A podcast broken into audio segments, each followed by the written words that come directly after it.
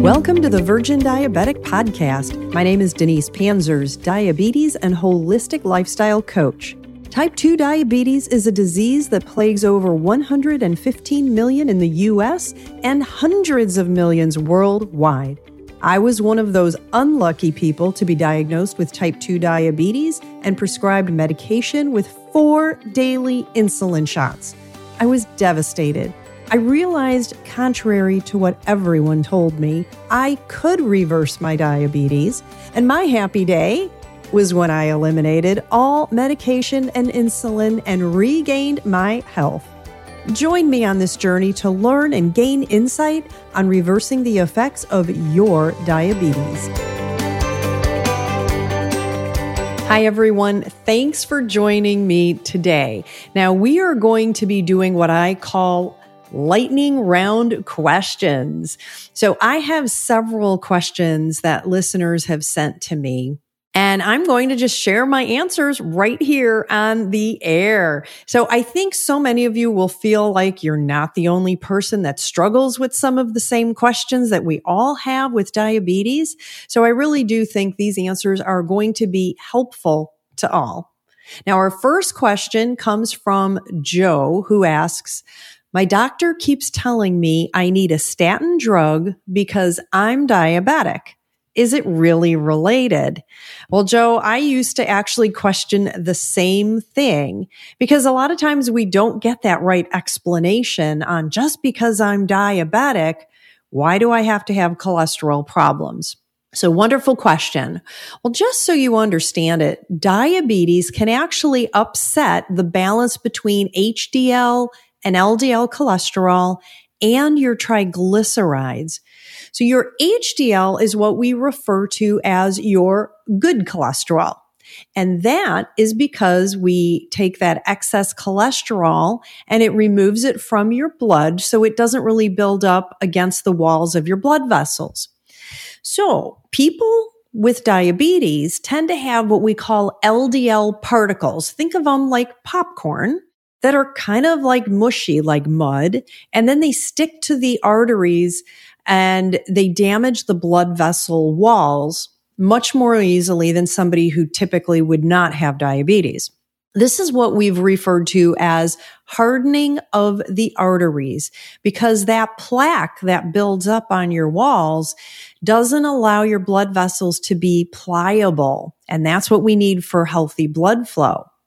And then your triglycerides. So those are going to be fats that are made by your body basically from the food that you eat. So too much is a known risk for cardiovascular disease. So we don't want our triglycerides to be too high. Typically we say keep it below 150, but it really all depends on how well your cholesterol is balanced. So this can really start making you think about those food choices because that affects your cholesterol. So it's not only the type of fat that you eat, but it's also the carbohydrates and the amount and the type of carbohydrates that you eat that turn to sugar. And with diabetes, your body can really have a hard time using those carbs efficiently. So it's basically, it sits as fat. Well, insulin resistant fat cells can then release these large amounts of what we call free fatty acids into the circulation of your system. And then that gets kind of taken up by your liver. So it's also important to have a healthy liver. And the next piece of this is that glucose then in our system attaches to what are called lipoproteins. And lipoproteins are actually needed to carry cholesterol around your body. Think of lipoproteins like a taxi service. So this is why we say too much sugar can be toxic. So diabetes and heart disease are what I call sister diseases. One feeds into the other, causing a metabolic impairment. But the good news is we can work to improve your glucose and your cholesterol. Alrighty, then we have Mariana. Mariana's question is, I'm really getting frustrated when I eat out at restaurants. I have a healthy meal and my glucose still spikes up. I'm having doubts that I'll ever improve or reverse my diabetes. Do you think I can still do some good? Well, wonderful question, Mariana. Well, it is very difficult to control how food is really prepared outside of your home. So don't assume that the meal you're ordering is free of carbs that you actually have to avoid. So ask the wait staff how your food's prepared. Is it with or without flour? Is it deep fried, baked? Uh, broiled, pan fried. That can make a difference for some people. And then think about even salads, the hidden ingredients that are in salads. So, you know what? There's one thing I want you to think about when you see salads. You might see something that says candied nuts, or you might see craisins in a salad. That really is just a lot of unneeded sugar. In fact, you know, recently I was at a restaurant where I ordered chicken salad and I made the assumption that I could see that there was going to be craisins in there and then I would just pick them out and not eat them. Let me tell you, I was wrong. There were more craisins than there was chicken salad. So you just have to be careful when we assume. Now, another thing that's out there, which is kind of a, I think a fad for now, but we'll see long term what happens is gluten free pizza. Now, this can typically have a lot of rice flour, tapioca flours, and there could be some other hidden ingredients in there that are going to spike your glucose. Even if on the menu it tells you it's a cauliflower pizza crust. So when you check the restaurant's nutritional chart, which a lot of times are actually posted online, look not only at the carb count, but find out what the ingredients are that actually make up those carbohydrates. You might actually be shocked at what you learn. So, Mariana, in this case, it's not you, it's them. You just need to learn what questions to ask when you put in your food order. Now, I really don't typically suggest saying that you're diabetic because the restaurant staff has no idea what that means when it comes to food. And I've had a lot of waiters and waitresses and say, Oh yeah, I know what that is. My mom's diabetic. My grandma's diabetic. My grandpa's diabetic, but they still don't have a clue. So we have to kind of help direct them as to what we would like to have. So try mentioning maybe that you're watching carbohydrates. They might have a little better idea when you say that. You might want to say that you're gluten free so you can avoid wheat if that's what you need to do. And I've even seen mashed potatoes listed on a menu under gluten free. And usually that's because then it does not come with gravy, but it doesn't mean it's a carbohydrate that you may necessarily can have. So look at the ingredients, clarify how it's prepared. You know, I've ordered things and forgot to ask, oh, is it dredged in flour or something else? I've seen things packed with crackers, all kinds of crazy things out there, right? But these might be things that really are not going to help you while you're trying to heal from your diabetes.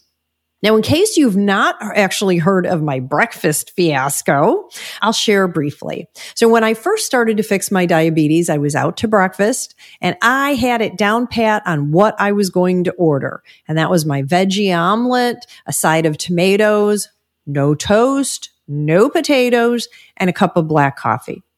Now I went home to check my glucose afterwards and it really spiked up. I was actually kind of shocked. So I went back to the restaurant to ask what they might put in that veggie omelet. And lo and behold, you'll never guess. It was pancake flour. Yep, you heard me right. Pancake flour in my omelet. Who does that? Well, you might be surprised by the number of restaurants that actually do add flour to scrambled eggs and omelets to kind of fluff them up. And it typically will happen. I've seen it across the country and I typically see that in chain restaurants. So right there, that is a huge lesson because we've made an assumption we would not do that at home, but the restaurants are doing it. But you know what, Mariana? You can absolutely improve your diabetes. It just takes a little practice in dining out. Okay, now we have Anthony. And Anthony says, My doctor says if I lose weight, my diabetes can go away. But several of my family members have diabetes. So do you think this is really true? Well, Anthony, I'm going to make this a three part answer. Part one, typically when you do lose weight, your body does not need to produce more insulin. So too much insulin actually causes us to continue that weight gain and it makes your fat and muscle cells desensitized to the insulin that it does produce. So we kind of get this mouse in a wheel effect. So yes, losing weight is always a plus. Now, part two of my answer is do not make the mistake of going on the diet merry-go-round where your glucose gets better, and then you go back to your old dining habits and your weight increases again. And then your glucose starts to creep up again. When you do this back and forth, it disrupts your metabolism. And then part three in my answer is that I also believe that it's important to do some additional lab testing so we can see how well your pancreas is functioning. Now you may be improving by losing weight, but if your pancreas is stuck in an overproduction mode for insulin, even if it is better than it was before, we want to correct that issue and we want to ensure your pancreas is healthy and functioning at an optimal level long term. So Anthony, getting a baseline of your pancreas functionality, a C-peptide test is important to understand, especially since diabetes runs in your family. And Rosie. Rosie wants to know, my doctor wants me to take metformin, but the last time I took it, I was terribly sick. I want to avoid other medications and fix it naturally. How do I convince my doctor? Well, Rosie, that's a great, great question. Actually, this is a really common question that I get. And in the last decade, I have been hearing more and more people getting sick from metformin than I certainly ever imagined I would hear. Because we always hear that it is the safest and the oldest medication around. But I also hear many patients are prescribed metformin a second time and have the same issue of not feeling well. So moving on to answer your question. Well, wait, hang on because I think I actually may surprise you with my answer. It's not your doctor that you need to convince. It's you. When your test results are not showing an improvement, or worse yet, you have increase in your glucose levels, then in all fairness to your doctor, what would you expect them to say? Don't get me wrong. I'm not blaming you. What I want each of you to hear is that something in your life needs to change. You can fall into one of two camps. One, now you are actually trying, but you just can't seem to keep any improvements that you do make. You kind of go through that yo-yo effect. Or you're in the second camp. You've not realized you absolutely need to make life changes. Just not taking medication will not fix your diabetes. So let's start with those who have not realized changes really need to be made. No one, unfortunately, can help you. It sounds nice that you don't want to take medication or that you want to improve your diabetes naturally. But in this case, only action speaks louder than words. Now, do you remember the saying, when the student is ready, the teacher will appear? Well, when you're ready, I'm here. Just reach out to me. And those of you that are struggling, you're trying hard and you don't seem to be making as much headway as you think you should. And the doctor still wants to put you on medication. Well, I feel your pain. I was there. But what's the first thing you typically change? Food, right? I just had a discussion with someone who changed their diet. They stopped eating meat, added some other healthy options, and then all of a sudden their glucose continued to go up. That's when most people just want to throw in the towel. And I understand that frustration because we think that common sense in changing the diet was the right thing to do. Now, I don't have enough information But I am going to make an educated guess and say, Rosie, you probably did make some dietary changes and they can be perfectly healthy food options. My question is, are they healthy for you, specifically you? Right? Your body might not like some of the changes any better than what you were eating before. So step one, we need to find the foods that make you feel good and lower your glucose. Step two, are you taking medications that can be inhibiting your progress? So we need to know all the medications that you are taking. And step three, we need to know how well you're digesting food. So many people don't realize that they actually have digestive issues. But I can tell you that after years of processed foods, most of us have probably really done some damage and trashed our guts. I know I did, but this can certainly be addressed and improved. Now, when you can absorb vitamins and minerals properly, because when your gut is trashed, that doesn't happen very well. We can work and identify the foods that you specifically need. Each person might need a diet that's slightly different. So your body then, we put it in a mode where it can start to heal and then we can start seeing glucose improve naturally. Now the follow up step is to learn then how to maintain your healthy glucose levels long term. And we have Sue Ellen, who is asking, what is the best supplement that I can take for diabetes? Well, there's another great question, and it really depends on what you're looking for. Just like medication, supplements will work differently from each other. So let's talk about a few of them that will work on improving your insulin resistance. Bitter melon, alpha lipoic acid, and chromium. Now, bitter melon has chemicals in it that seem to maybe act like insulin to help you lower your blood sugar levels. And we think it actually works by bitter melon causing your glucose to actually get into your cells where it's supposed to be, right? Your fat and muscle cells. And then that actually helps your body process carbohydrates.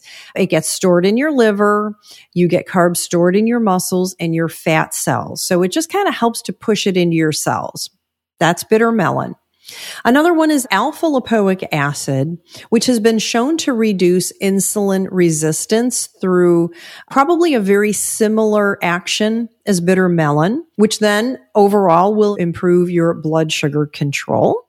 And it can also ease symptoms of nerve damage, which is diabetic neuropathy. And the third thing that it looks like it can do is also lower the risk of diabetic retinopathy. So it can actually uh, be helpful for our eyesight. Then we have chromium, the third one. And that really is an essential mineral that appears to have a beneficial role in regulating insulin action. So we can get some of that from food and it affects how it metabolizes carbohydrates, proteins, and lipids, your fats. Now, diabetes patients can actually be deficient or low in chromium. So it actually might be a good idea to get a blood test so you know for sure. Now we have another supplement out there called Lysulin, L-Y-S-U-L-I-N. In fact, one of my earlier podcast sessions was with the creator of Lysulin. So you might want to listen to that one for many more details. But in short, Lysulin works like a sponge to absorb glucose from the hemoglobin that's in your red blood cells. So you should actually start seeing a lower A1C result over time. We also have a supplement called berberine. It's another well-known supplement. In fact, it is similar in the way it works like metformin, where it inhibits the absorption of glucose in your digestive tract. Berberine has also been known to help improve your LDL cholesterol and high blood pressure. But I would take note here because some people actually can get side effects that are similar to side effects with metformin. Now, sometimes if you lower the dosages of berberine and then work your way back up to it, it might be okay. Now, here's how I like to approach this process. It does not make sense to go from supplement to supplement to supplement. You know, I see most people tend to have a similar issue. Nothing ever really works. Does it mean these supplements are bad or it's not true that they work? Well, not necessarily. You know, just like medication, not all supplements work for every person. Well, and then there's this. We want supplements to work as quickly as medication. And that typically does not happen. Minimum two to three months if you're going to try a supplement, then give it an honest effort. Now, I do suggest lab testing to see if you're deficient in any nutrients. Be sure to also make your necessary dietary changes because you cannot assume supplements alone, just like medication, will fix your diabetes. It might for a short period of time. But when we target your care in the right direction, that's when you will see progress and improvement. Now, I'm going to take the opportunity to put in a plug for my coaching program called My Diabetes Concierge. It's a one year online learning program with private coaching sessions.